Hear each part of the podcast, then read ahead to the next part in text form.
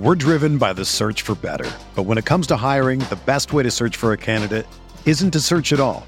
Don't search match with Indeed. Indeed is your matching and hiring platform with over 350 million global monthly visitors, according to Indeed data, and a matching engine that helps you find quality candidates fast. Ditch the busy work. Use Indeed for scheduling, screening, and messaging so you can connect with candidates faster.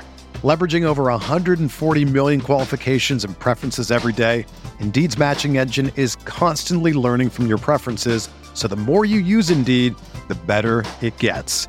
Join more than 3.5 million businesses worldwide that use Indeed to hire great talent fast. And listeners of this show will get a $75 sponsored job credit to get your jobs more visibility at Indeed.com slash BlueWire.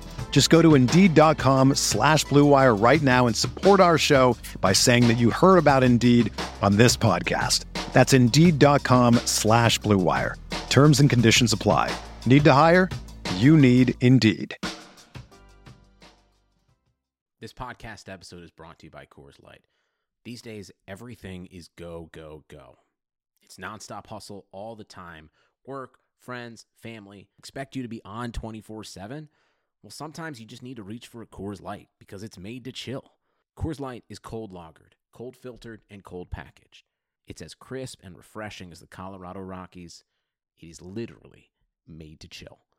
Coors Light is the one I choose when I need to unwind. So when you want to hit reset, reach for the beer that's made to chill. Get Coors Light in the new look delivered straight to your door with Drizly or Instacart. Celebrate responsibly. Coors Brewing Company, Golden, Colorado.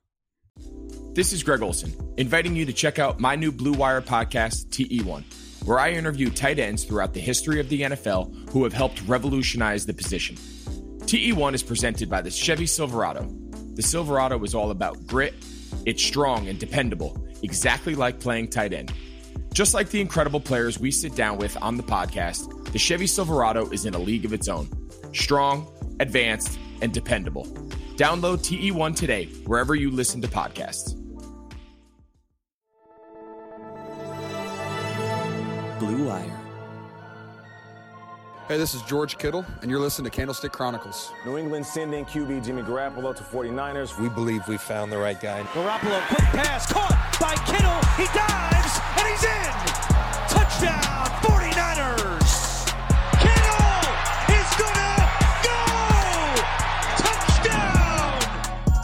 Yeah, you heard it there. It's Candlestick Chronicles, a 49ers podcast on the Blue Wire Podcast Network. That gentleman sitting right over there, that's Chris Biederman. He covers the 49ers for the Sacramento Bee. I'm Kyle Madsen. I write about the 49ers over at NinersWire.com, part of the USA Today sports media group. And the 49ers, uh, we're just going to jump right in here. The 49ers in week two got back on track with the 31 13 win over the Jets. But Chris, it, it, it feels like breaking this game down like a normal game is doing a disservice to the actual story. So we're going to forego the breakdown. The 49ers kick the the the heck out of a team they they should beat by a lot. And that's that.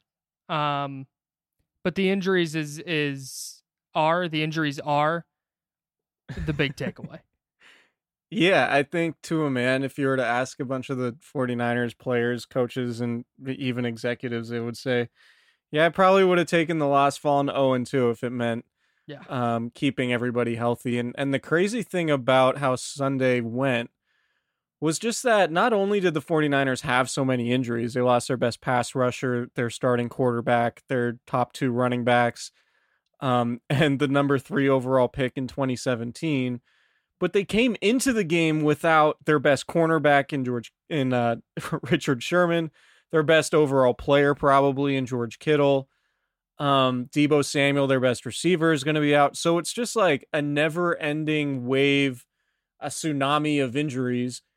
And it's it's just fitting for the 49ers because based on what we've heard about how the weekend has gone when it comes to travel traveling and logistics and everything else, it's all been sort of a an, a disaster for them.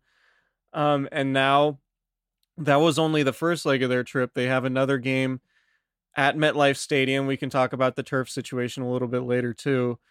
Um, after practicing at the Greenbrier in West Virginia, so Yeah, it's not great for the 49ers. Um, I think if there's good news, if they get all of the guys back who are not on injured reserve, who are not going to be out for the entire season, then I still think they have a good enough team to to go to the playoffs and potentially make a run.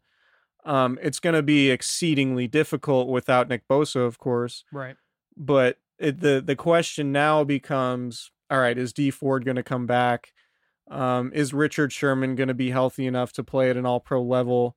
I don't think there are really any any questions about George Kittle. You just want him out there, obviously, because you're not going to be able to be the team you want to be with him on the sideline. So well, and and just it, I, I want to cut you off right there real quick while you're on Kittle.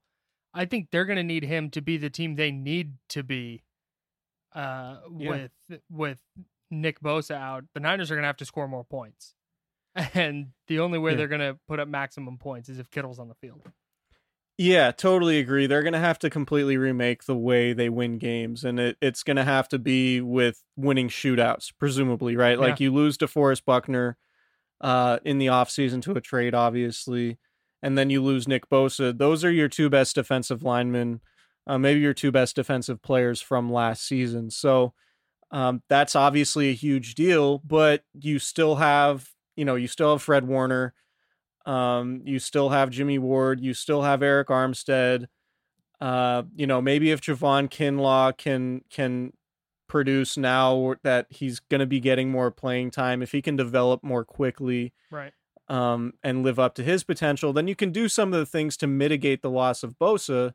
But I think you make the right point in that the offense is going to have to be really, really explosive for the 49ers mm-hmm. to get to that championship level. And that's obviously going to be really tough when um, really your best receiver right now is a rookie who just played his first game and, and made two catches. Um, and your other best receiver, Deebo Samuel, is is still hurting with a with a broken foot that he's recovering from and won't be back for at least a couple weeks. Yeah, I I just I mean it's it's not going to be easy, but if they get everybody else healthy, and let's we'll, we'll run through the injuries here in a minute, but uh, if they are outside of the guys who are out for the year fully healthy by week 14 or 15 and or not not week 14 or 15 but but by week what is it 5 or 6 I think they'll be heading into week 14 or 15 with a legitimate shot at, at being in the postseason again. I think the division is going to be awesome and winning the division might be out of the question, but there's enough it speaks to the talent on the roster that they can be this banged up and it's not just season over. Right, and that's the other thing too. Uh, there are a couple other things. First, they were really banged up and they still blew out the Jets. So right. this isn't the 49ers team from 2015 when whenever one guy went out, it felt like they had no chance, right? Right. Um, they have enough depth and the coaching chops, I think, to make up for some of their issues schematically that that they might have to account for with guys out. The other point is there's a seventh playoff team in each conference now. Yeah. So you know the Rams last year went nine and seven under the new format being implemented this year. They would have went to the playoffs last season. So if you're around the 500 mark, if you're eight and eight, nine and seven, um, you're going to be in that mix. And then once you get to the tournament, um, you know, you're going to have a tough road if you're a wild card team. Obviously, winning the division is, is certainly ideal. But then again, in a COVID season, home field advantage might not really be that big of a deal, and it might just be more about traveling that wears you out. Right. Um, but yeah, I mean, they do have a chance. They still have a really loaded roster, even without Nick Bosa. But I think now you have to you have to start keeping a real close eye on Dee Ford yeah. Um, because I think it's going to be next to impossible for them to be good enough, honestly, to to make a run if Dee Ford is not playing at a high level. Like if it's Kerry Hyder and, you know, Ziggy Ansah, who the 49ers signed today, like if those are your top two edge guys, like I think you're in trouble, right? And we yeah. know Arik Armstead is much better on the inside as a pass rusher than he is on the outside um, as a defensive end. So you know, let, I, I I think you need Dee Ford. Like you're really hoping Dee Ford's injury, which was a neck injury last week, now is a back injury this week. Um, that's pretty concerning because backs are really tricky, and uh, and I think it's it's obviously not ideal. But if you can get Ford healthy, which is a big if, that could be huge for San Francisco. Yeah, so we'll get into what this team looks like moving forward uh, a little bit later. Let's just run down the injuries in case anybody's not updated, and we can kind of discuss what they mean a little bit. The two big ones from from the rash of injuries Sunday against the Jets were Nick Bosa and Solomon Thomas. They're both out for the season with ACL tears. The team confirmed that Monday with MRIs. You know, Thomas is a replaceable player. I don't think I'm breaking news there, but Bosa is the guy that, like we've just talked about, it changes everything about their defense. Um, they built their defense around the pass rush, and Nick Bosa is their best pass rusher. And when you talk about they're going to have to change their formula for winning games, I think that's that's the one. Um, there were a few more on the offensive side, but the Bosa injury was obviously the big one.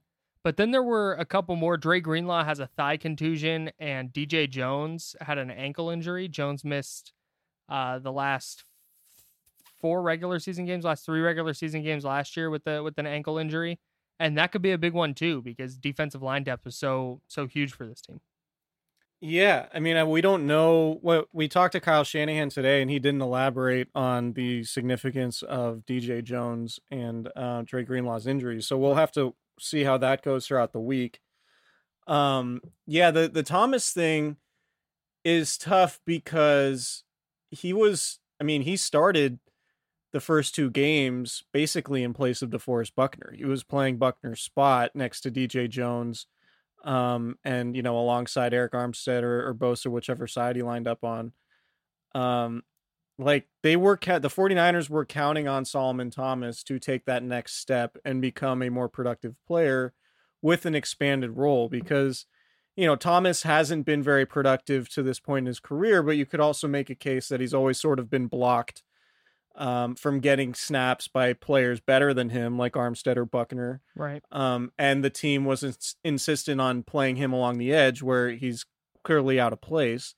Um, so this was going to be the year where you could make an accurate assessment of okay, is Solomon Thomas somebody that is worth keeping, that is worth paying um, beyond this season because this was the final year of his rookie contract. They didn't pick up his fifth year option, obviously and they were like, "All right, without Buckner now, this is Solomon Thomas's time to shine." And mm-hmm. you know the the initial signs during training camp were positive. He had gained a bunch of weight, put on a bunch of muscle, and really looked like he was a different player than he had been re- than previously. Last year, he was he probably was too light to play on the inside, but um, you know, he he was a handful and had a lot of really good practices for the 49ers, and that could speak to the fact that the interior of their offensive line isn't great.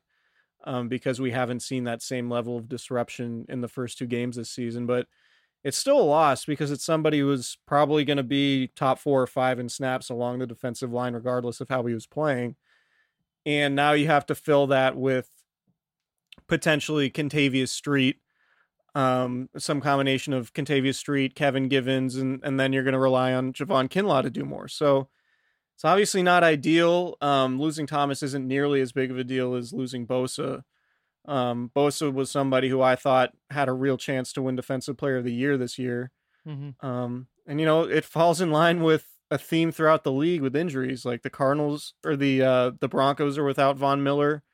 Um, the Giants lost Saquon Barkley for the season. Christian McCaffrey, who's been an Iron Man, um, hasn't missed an NFL game. Um, down with a high ankle sprain. It's like this weekend was just brutal on the Seven injury front. ACL tears. Yeah, just ACLs. How many? Seven. Jeez, yeah, like brutal. Yeah, it was just um... really, really brutal. And so, you know, I don't know if if it was just a freak thing, if if the lack of an off season had anything to do with it. I'm sure it had something to do with it for some guys. Um, I don't think it really did for Bosa because I think he was in, in great shape and keeps himself in great shape. Um, but you know, it's it's a tough look for the NFL, man. It really stinks to uh to yeah. to love the league and and see so many great players go down with injuries. I want to stick with the 49ers though, because we're a yeah. 49ers podcast. That's that's a good point. Um I have a lot I, I just I have a lot to say on the NFL's injury situation this year, and it's just not the time or place for it. So, So you don't want to Uh, dive into Malik Hooker's AC, uh, Achilles tear. no, Okay. no, I don't. I don't want to do that. Although we pounded the table pretty hard for Malik Hooker. Yeah. and he has had some bad. And, and you know what? Doesn't you know it matters? Like it, it doesn't for this podcast. Let's. Right. Uh, uh, Raheem Mostert and Tevin Coleman. I. Both of them went down with knee injuries. Uh, they're both going to miss at least one game. I I want to put that on the back burner for a minute though, because I think the solution is pretty simple. JaMycal Hasty comes up from the practice squad, and the Niners go with the backfield of Hasty, Jerick McKinnon, and Jeff Wilson Jr. I think. Is there any question about that for Week Three? No, I don't think so. Um, you wonder if they consider bringing someone else in. Um, it wouldn't surprise me if they if they added a running back to the practice squad or something after they promoted Hasty, because three Ahmed, probably. three is still a little thin. You're basically replacing two guys with one by promoting Hasty. Right. Um, and you know, do you want Jerick McKinnon to be your guy, your lead guy?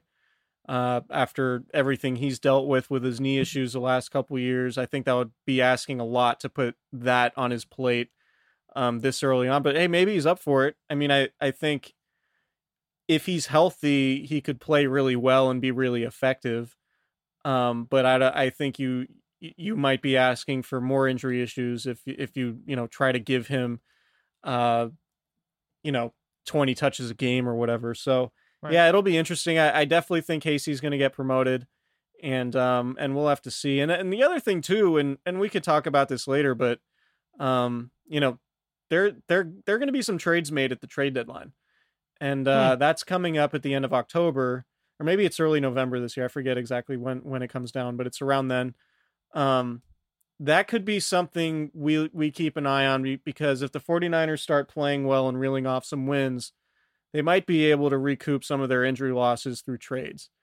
Um so we'll see. Uh that that's something we can examine down the line but in terms of running back you know are they going to bring in Devonta Freeman? I kind of doubt it. Um I think if he had any value to anybody he would have been signed by now. Um but yeah no I for now I think it's going to be hasty and then we'll see if they add somebody else going forward. So the two big questions going into week three, one of them is George Kittle, who it sounded like the plan was to bring him back for week three if he got through a week of practice at the Greenbrier. But then the 49ers had all sorts of issues with the turf at MetLife Stadium. And Kyle Shanahan has said they're going to factor that in when considering bringing back George Kittle. Okay, so there's that. The same thing could go for Jimmy Garoppolo, who has a high ankle sprain. Shanahan said it's not as severe.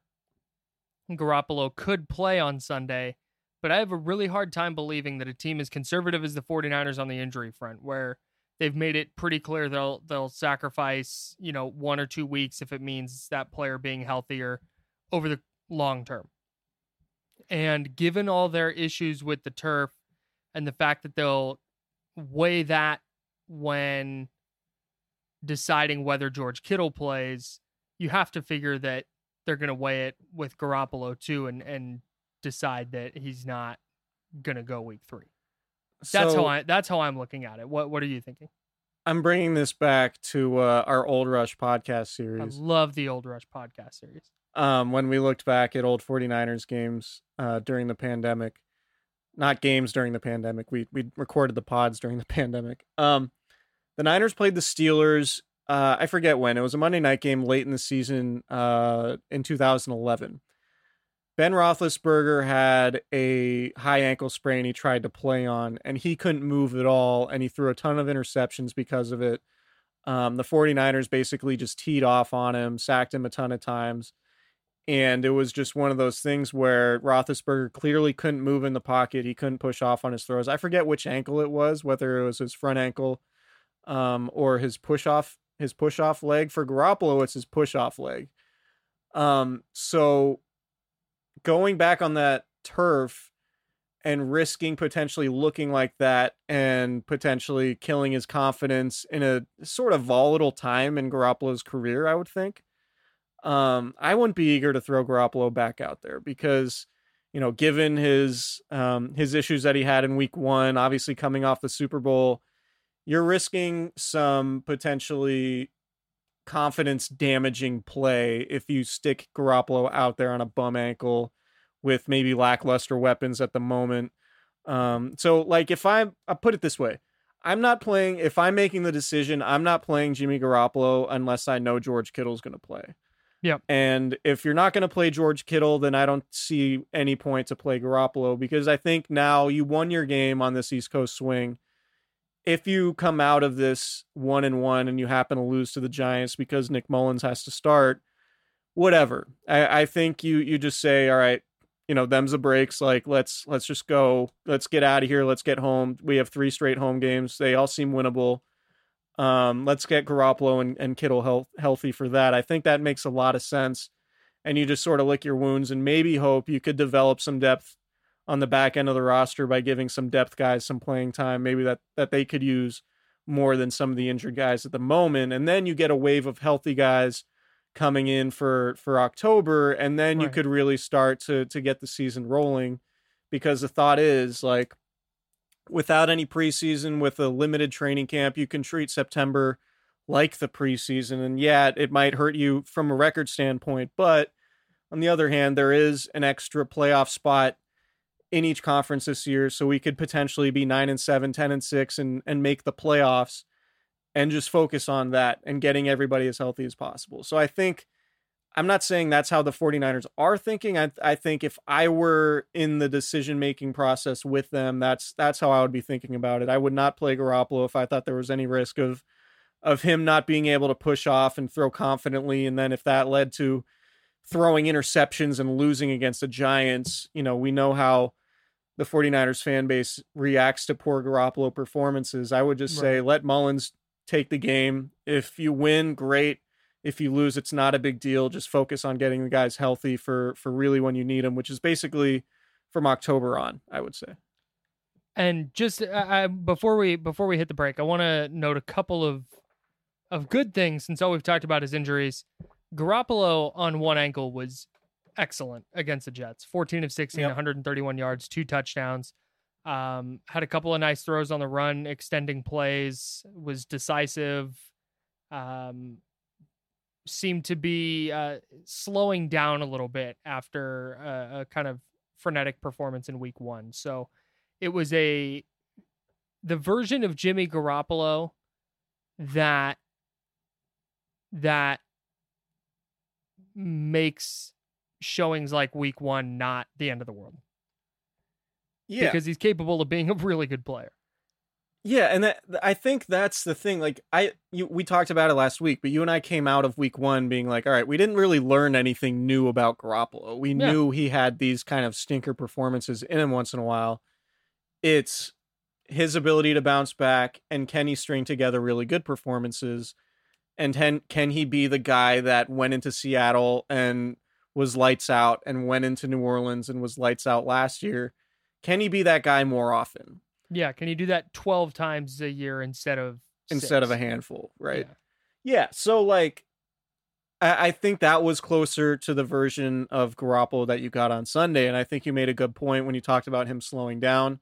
Um, I wrote about that last week because Steve Young said something really interesting on the radio about how he used to um, go through his reads too quickly and didn't allow routes to develop and missed guys when they were open because he was being too frenetic. And he said he thought Garoppolo was doing the same thing. And that was going back to the Super Bowl last year. And he mentioned, you know, Mike Shanahan, his defensive coordinator at the time in the 1990s, pointed that out to him. And so it's kind of an interesting parallel for for Young to make, given that you know Kyle Shanahan's a coach. And I asked Shanahan about it, and he said, "Yeah, that happens." And that's not the only thing Garoppolo was doing wrong. So it was kind you know, of. I saw Mike Florio wrote about that too. Yeah, shout out to Mike Florio, my guy. Um, eh. so yeah, I think Garoppolo slowed down. I think, I th- I just think he's probably a player who gets more comfortable as the season gets going, and he might not be somebody who's great in week ones. He, like three straight week ones, he's he's yeah. been really not bad. great, but he's shown signs otherwise, particularly late in the season, of being really good when you need him to. So if here's here's uh, we'll, we'll we'll get to that. One one more thing that I wanted to bring up from yesterday. Jordan Reed is good. Yeah. Um he did he was seven catches, 50 yards, two touchdowns and just did all the things that people who had watched him play closely said he was good at. He gets open, makes Yeah. contested catches, good on third down, good in the red zone. And I was a little bit hesitant to uh slam the gas pedal on the this is the new Gronkowski Hernandez duo with him and Kittle. and I don't think I'm there because that was like an all-time duo, but if Reed is going to be healthy, which he's been through two games, um you can imagine a version of this offense it's very hard to stop with with Reed and Kittle on the field. Well, I th- I think you know we we talk about Jordan Reed as a tight end because technically he is a tight end, Right. but like to me he's a receiver. He's Right. He an he- yeah, oversized big receiver. Right. I, yeah, I don't think the 49ers are going to line him up in line and do a ton of blocking with him. I think I haven't gone back and looked and charted his alignments and all that, but I'm pretty sure most of them were either in the slot in sort of that big slot role that people talk about with Kyle Shanahan all the time, or he was out wide. Um, so to me, I think Jordan Reed, the point still is is true that he complements George Kittle in a way that nobody else on the roster really does because nobody in the middle of the field provides that kind of mismatch issue that Reed does. But I think what Reed also does, probably more than complement Kittle in that sense, is just help out the receiving corps. Um, because you're so banged up at the receiving corps that he can do some of the things. He can move the chains on third down in a way that maybe some of the other receivers aren't comfortable doing yet because, you know, Trent Taylor didn't play last year, which is a funny thing to say too, because Reed didn't play last year. So, um, yeah, I think Reed is more of an extension of the receiving corps right now, but like that's that's found money for the 49ers. If Reed can be healthy for 14 games this year, that would be a huge win for them, considering they gave him a very minimal contract and signed him in August um, when no one else would really give him a job. And, and just given what he could be for them, whether it's complementing Kittle or, or being an extra receiver, pass catcher, whatever, um, it's it could definitely be a, a real promising development for, for Kyle Shanahan. Let's get to a quick break and then I want to talk about what the 49ers are going to look like uh, post injury issues here.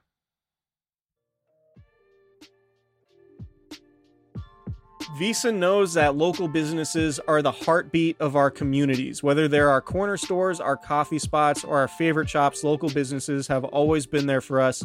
And they remember your orders, they call us by name, always giving back, making a difference, and going that extra mile to support us and our community. And right now, more than ever, local businesses need our support. So it's time for us to return the favor. The next time you go shopping, Make the choice to shop at local businesses and look for the contactless symbol and tap to pay with the contactless Visa to help support your community because where and how you shop matters. Visa, everywhere you want to be, official partner of the NFL.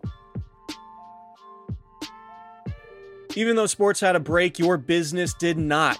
You have to keep moving forward, and that makes hiring more important than ever. Indeed is here to help. Indeed.com is the number one job site in the world because Indeed gets you the best people fast. Unlike other sites, Indeed gives you full control and payment flexibility over your hiring.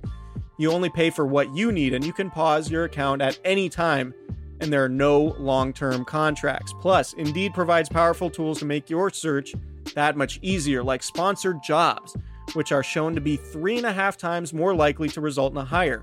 With 73% of online job seekers visiting Indeed each month, Indeed is going to get you the important hire you need, just like they have for over 3 million businesses. Right now, Indeed is offering our listeners a free $75 credit to boost your job post, which means more quality candidates will see it fast. Try Indeed with a free $75 credit at Indeed.com slash BlueWire for the best offer available anywhere. Go right now to Indeed.com slash BlueWire, B-L-U-W-I-R-E. Terms and conditions apply. Offer valid through September 30th. The wait is over. Football is back. You might not be able to go to a game this year, but you can still be in on the action at Bet Online. Bet Online is going the extra mile to make sure you can get in on every possible chance to win this season. From game spreads and totals to team, player, and coaching props, Bet Online gives you more options to wager than anywhere else. You can get in on their season opening bonuses today and start off wagering on wins division and championship futures all day, every day. Head to Bet Online today and take advantage of all the great sign up bonuses. Don't forget to use the promo code BLUEWIRE at betonline.ag. That's BLUEWIRE, all one word, B L U W I R E. BetOnline, your online sportsbook experts.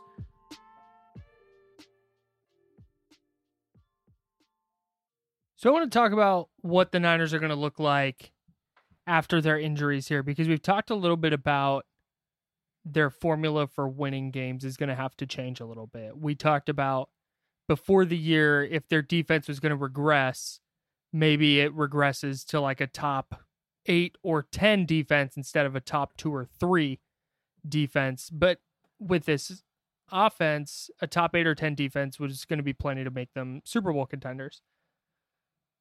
I think that calculus changes a little bit because I think their mm. ceiling now without Bosa is probably in the middle of the pack among NFL defenses. You know, in that 16 to 18 range where the offense now has to be among the NFL's elite. I think if they're going to be Super Bowl contenders, they can they can get to the postseason, but if they are still gonna gonna win the NFC, there's a version of their offense they're going to have to have that I don't think we've seen really yet. Maybe the what about the game. Ewing theory? Oh, are you Ewing theory? No, I'm out. I'm out. I'm just kidding. Um, I'm out on all this. Yeah, I, I, I totally agree with you. I, I think there's still a version of this 49ers defense with their personnel that could be top 10, top 12. Interesting. And okay. if, but that's probably optimistic. Like, that's probably the most optimistic I'm willing to be about it because that includes probably a double digit sack season from Dee Ford and a double digit sack season from Arik Armstead. And then maybe DJ Jones becomes the next Kenny Clark. And then Javon Kinlaw is suddenly like a defensive rookie of the year candidate. Not saying he needs to be like a like a star like Bosa was last year, but like these are the type of things you would need to happen for the 49ers defense to get to that level. You need Richard Sherman to be healthy, which we don't know about. The Niners are saying the calf injury is not related to his Achilles. Well, in all honesty, I'm not buying that at all because the calf is connected to the Achilles and he's had surgery on both Achilles before.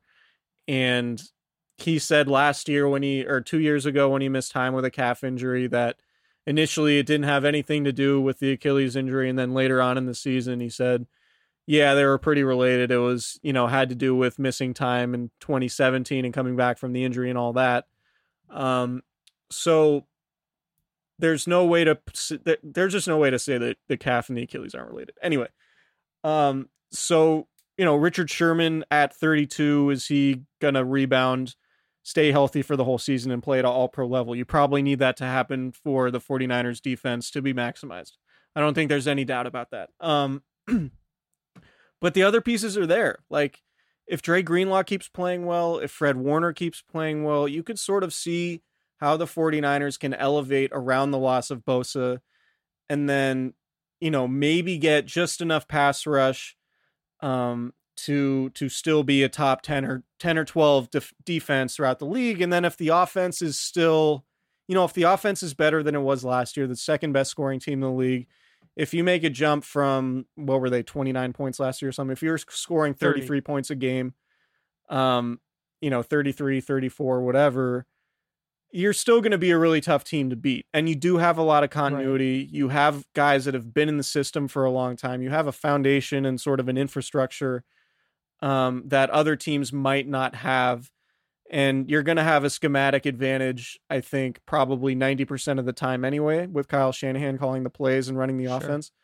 so yeah i there's there's a version of the 49ers as currently constructed that is still a really good team and that could still make a run um but you look at what the seahawks are doing i don't right. think the 49ers are at their level right now obviously arizona's 2-0 having beaten the 49ers so that is what it is right now um, and the Rams are 2 0, and they've, you know, they beat Dallas and, and they beat Philadelphia on the road on the East Coast game. Like, that's, you know, we'll see if Philadelphia ends up just, we'll see what kind of season they have. But there was somebody who, you know, I think a lot of people thought could win the NFC East. So the fact that you know, what's the the fact that the 49ers are dealing with all the injuries they're dealing with is concerning in of itself, but the fact that the rest of the division is undefeated during this span is also not real confidence inspiring. But the good news is, like you mentioned, like seven teams in the conference can make the playoffs, which means four all four teams from the NFC West in theory can make it.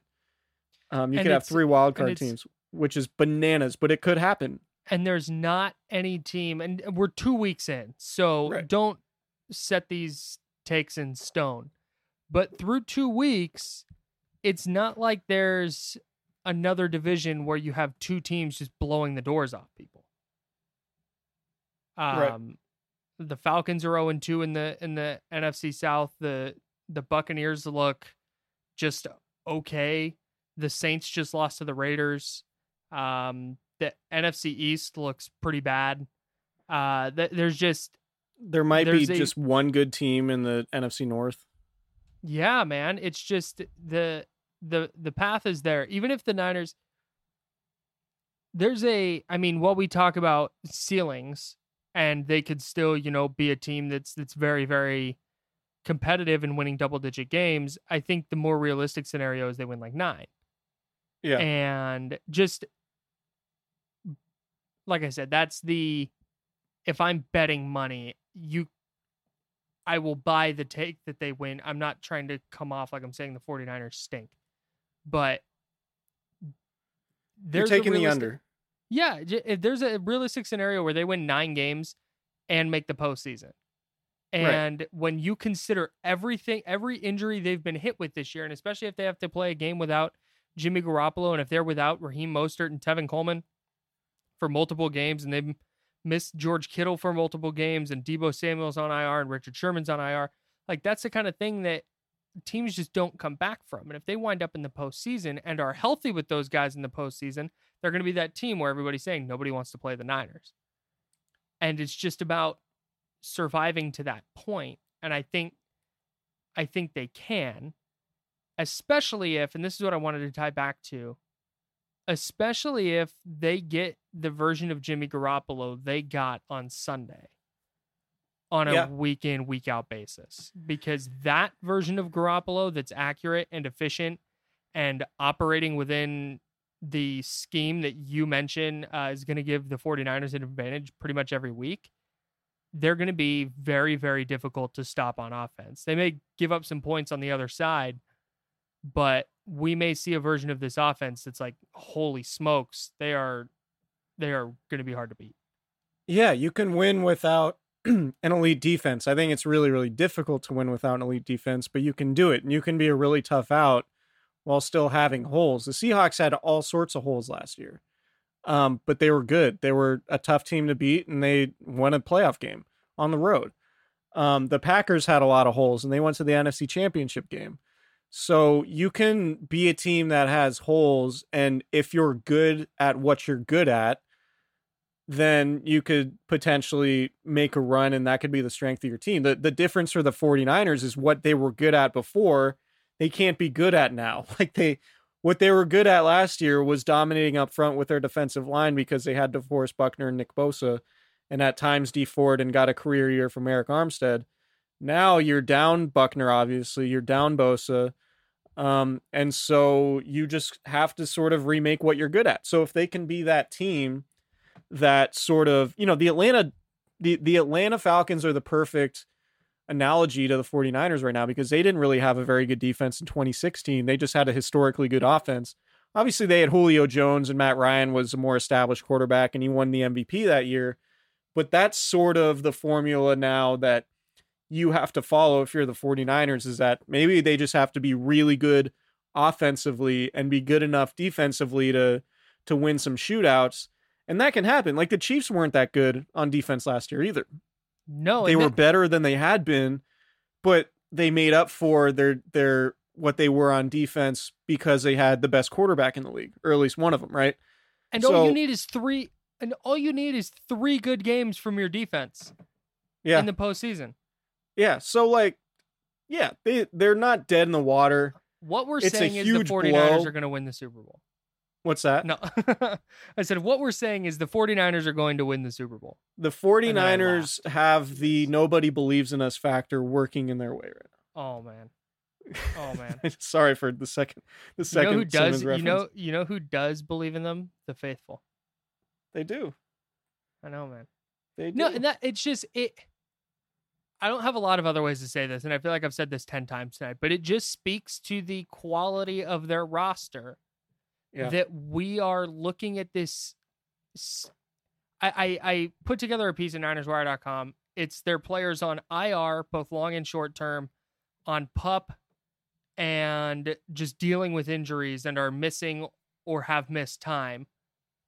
And it's 18 guys, and 10 of them are like legitimate, real contributors on a Super Bowl caliber team.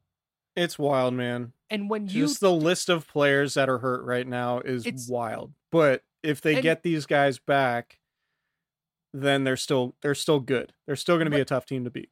Right. And the fact that we look at that uh uh array of injuries and are even having a conversation where it's like, hey, if this goes right and this goes right, they're still pretty good. It, that's incredible. Yeah, or we're just like when stupid. It, when when that's a good point. They might go like 4 and 12 and then we're going to look dumb. but when when the game was going on yesterday, it was the was that not the most bizarre football game ever? Just because they were never like gonna lose, but they just kept having these injuries. It was so weird, man, because we talked about it. I just I when I studied the Jets, studied the Jets. When I looked at the Jets, When you put in that tape, yeah, when I was grinding in the lab, um, I just didn't see any way they could be competitive. But then in the back of your mind, you're like, well, this is the NFL. Every time you think a team is just going to steamroll somebody else, something weird happens, and it's either close or there are going to be injuries, and then. You know, I even texted you. I was like, because we, I like me and other people wrote about Quinnen Williams and the number two pick and choosing Bosa. Like maybe Williams just wrecks the game, and it turned out he got Jimmy Garoppolo hurt um, and also had a had pretty good performance otherwise too. Yep. But like things happen in the NFL. So it was weird to be like, wow, the Jets are so bad that the 49ers are without all of their good players and they're still getting blown out. And like Jerick McKinnon is converting a third and 31 with a 55 yard run and Jordan Reed is scoring two touchdowns after not playing last year. It was just the like third, the, it was the- so odd. Not to mention the fact that like covering a game from home, which is completely for the birds, by the way, if you're in our position. Um, I'm not a fan, and let alone with everything else that was going on with that different broadcast. experience for me. I hate it. but um, yeah, writing about games from home are, is not fun. I'd rather just watch and drink beer and, and do that. But anyway, um, well, yeah, it was just a weird experience. It sucked, honestly. It was like, man, like when you're when injuries are happening, you're spending so much of your day writing about the injuries that you don't even get to watch the game. And then the fact it wasn't even competitive, there was nothing compelling going on. And then there was a crowd noise and the announcers getting names wrong, and uh, it was just brutal. it was, it was a tough scene brutal. Sunday. So where I was going with that was as the game was going on, it was it was like I don't know how they're gonna win six games, much less nine or ten. But then when the game ends and you kind of step back and you realize what they were st- granted against a bad team that was also banged up, but what they were still able to do with those guys hurt, and you start lo- zooming out and kind of looking at the schedule and when guys could theoretically be back and when guys might start getting healthy. There's a version of this, and it's hard to see in the moment, but there's a version of the 49ers, and this is what we've kind of been circling around the entire night, but that is relatively healthy minus Nick Bosa by week six. Yeah, And- depending on depending on Dee Ford, back injuries are are weird, man. okay, so Nick Bosa and Dee Ford, but it's Kittle back, it's Deebo Samuel and Raheem Mostert and Jimmy Garoppolo and Richard Sherman. Richard Sherman's back. yeah, and that's totally true. then in week seven, you're getting Weston Richburg and you're getting Ronald Blair. And now all of a sudden, it's a much healthier, deeper looking team Yeah. with more than half a season to go. So if they can survive, if they can go into week seven at like three and three, where they need to go six and four down the stretch, like I, I think that to finish nine and seven, that is, that's a very good spot for them to be in for me. And it's, I think, extremely realistic. Yeah, I mean, look, the, their next three games are against the Giants, Eagles, and Dolphins. Those are all winnable. Even like I would say those are winnable, even if Nick Mullens is starting at, at quarterback. Um, just because he does, he has been in the system. We've seen him operate at a high level, and that's only if you get Kittle back, and you get Sherman back. All the all those guys you mentioned, Deebo.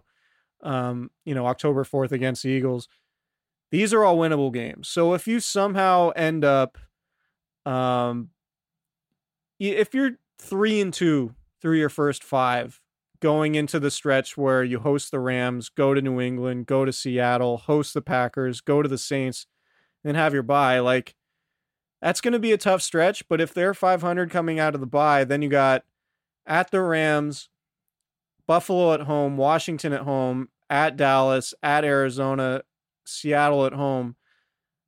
I mean, you're going to have to play well to get to the playoffs, obviously, but these next three weeks are pretty big because these are these Yeah. are games the 49ers are going to have to win, I think, at least go two and one over the next three weeks if we're going to be talking about them making a playoff run because if they're still banged up by the time October 25th comes around against the Pats and the Seahawks and the Packers and the Saints, like that could be a really tough stretch.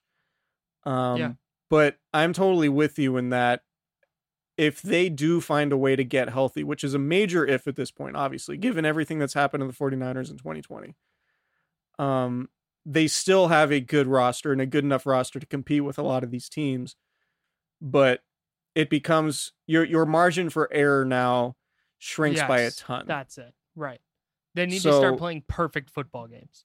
Exactly. Like you can't just like just get by by having more talent than other teams. Right. You're going to be at a at a talent deficit at very key spots, particularly if you're not healthy and it's going to be really hard to beat the better teams in the league. Yeah. Uh, one more thing before we get out of here. Uh, I feel like we would be doing a bad job if we didn't mention the fact that the 49ers had a six hour delay getting out of California. And Dude, then. Think about Let- this well, let's- weekend Let's, if let's go by let's go by the timeline. So yeah. if if you missed it, Kyle Shanahan explained this Monday in his press conference. So the team was supposed to fly out of San Jose, and Chris, I'll toss this to you here for the back half, but I want to set it up. Yeah.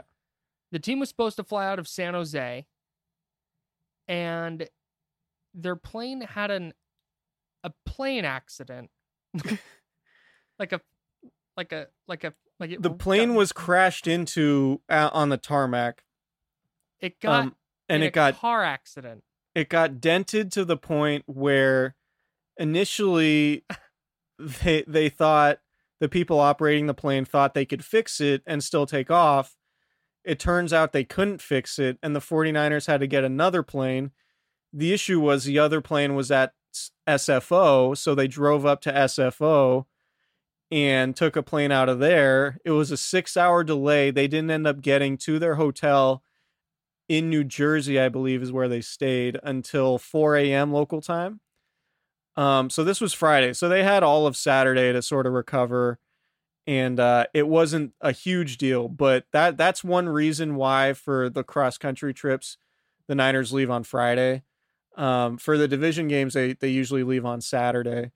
Uh, and but you know that was a so that happened Friday. So they went, they had all of that happen on their way out there they play the game. They obviously have catastrophic injuries happen. Nick Bosa, Jimmy Garoppolo, on top of all the guys who are already hurt. So they need MRIs. Well, they're practicing at the Greenbrier in West Virginia this week. They fly to West Virginia after the game. On their way there, they order an MRI truck to go to, which I didn't even know they had MRI trucks, but I I'm like an ice cream truck, but MRIs. for right, exactly. Um, So they order an MRI truck to get to the Greenbrier so they can get all the testing they need for the guys. Um, turns out the MRI truck breaks down because of course it does because it's 2020 and the 49ers can only have bad things happen to them along with the rest of us in 2020.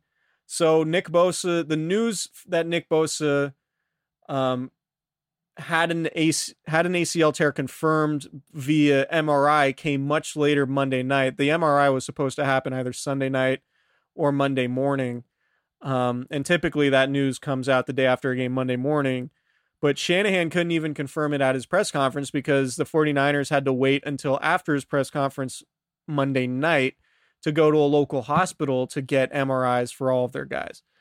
So so that somewhere in West Virginia there was a local hospital likely in the middle of nowhere loaded with 49ers inside waiting to get MRIs likely on one MRI machine. And I wish I could have that visual and and speak with like the nurses or anybody who worked at that hospital because it was probably a funny scene.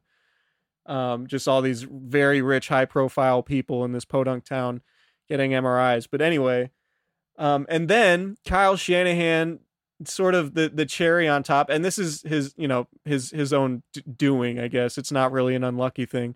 But then kyle shanahan gets fined 100 grand for not wearing his mask properly during the game and the 49ers get fined 250 grand on top of that.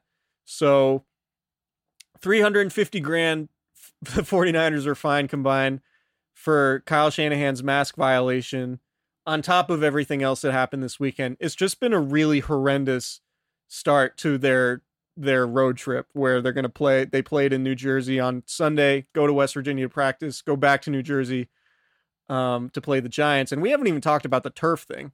But uh yeah, it's a tough scene right now for the Niners, man. They're dying for for September to, September to end. I I got to I got to think. Yeah. And just this like get get hang out at the Greenbrier. Have no issues like the I think the less news the better for the Niners this week. Yeah, there's no Like that, just a there's no week good news ex- Go- unless guys come back for, from injuries. There's no Right. good news during the week during an NFL season. Right. And Any news during the week during an NFL season is somebody's hurt or somebody got arrested or whatever. right. Right. So uh yeah, just a quiet week and then sneak out of MetLife Stadium with the second win. And Yeah. if they can leave the East Coast two and one with nothing else catastrophic happening, kind of reset back in Santa Clara. Yeah, Been a rough road trip though. rough rough month of September for uh for the 49ers, but they're not the I mean, the thing is it's silver lining's a terrible way to put it, but they're not the only team dealing with injuries. Um a lot of teams lost guys. Sunday this upcoming game is a classic example with Saquon Barkley being out with a torn ACL. He's basically as important to the Giants as Nick Bosa is to the Niners. Um so it's, you know, a a lot of really good players have have gone down and it sucks but it's a reality of the league and the 49ers aren't the only ones so not that they should necessarily take solace in that but it's just something that every team deals with and sometimes i think fans forget that like there was somebody somebody tweeted me and uh and i wanted to like dunk on him on twitter but i also didn't want to be an asshole to like the fan base but some guys like it's about time our pain as a fan base gets recognized and I really want to be like, man, your favorite football team has won five Super Bowls. There's zero people who feel bad for you. like there are none. Yeah. You've won No. five Super Bowls, and that's not even counting, you know, the Jim Harbaugh era and now the Kyle Shanahan era, right? So, like, cool it. There are uh, Jets I, I think fans. I, There ju- are I just Jets think fans.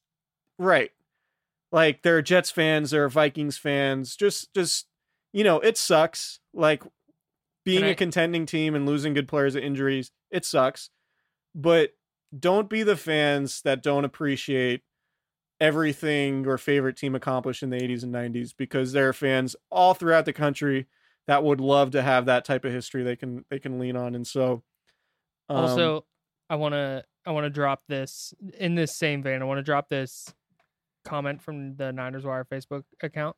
Oh, great. This is going to be good. Nothing like Facebook comments. I never read the comments because they show up in my Facebook notifications. And I'll click on it. And if the first, it gives you like a little, like, you can see the first like four or five words.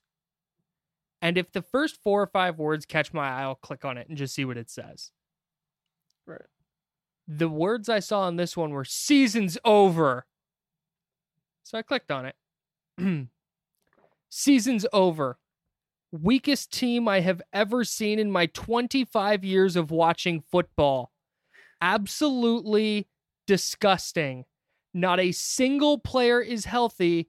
Get the F out of here. Dude. Yeah, don't be that person, man. St- if you are, re- relax. Like, Yeah, if you are, you, just get- if you are, find find something else that gives you happiness aside from football. And if you are Because that there are person, deeper sure underlying issues. us. But Yeah. yeah. Maybe when George Kittle gets healthy, he'll come on the pod. Yeah, or I'll just keep ducking it. We'll see. Yeah. Shout out to George Kittle. Um, if I'm anybody wants to keep tweeting at Kittle, that if anybody wants to keep tweeting at Kittle to tell him to stop ducking the pod, Yeah. Um, I'm not saying you should or shouldn't. I'm just saying it's something you can do. We're not openly advocating for it, but we're not discouraging it for sure. Right. Right. At gkittle46. so subscribe, rate, review. This has been Candlestick Chronicles. This is a, a weird game to try and preview. It's a weird, weirder game to try and uh, look at in hindsight.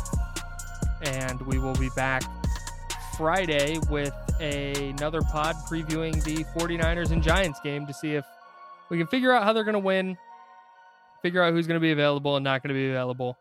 And we will see you guys next time.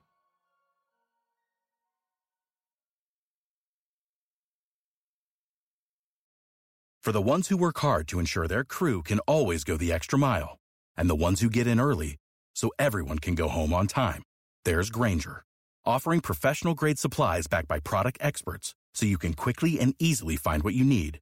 Plus, you can count on access to a committed team ready to go the extra mile for you. Call, clickgranger.com, or just stop by. Grainger, for the ones who get it done.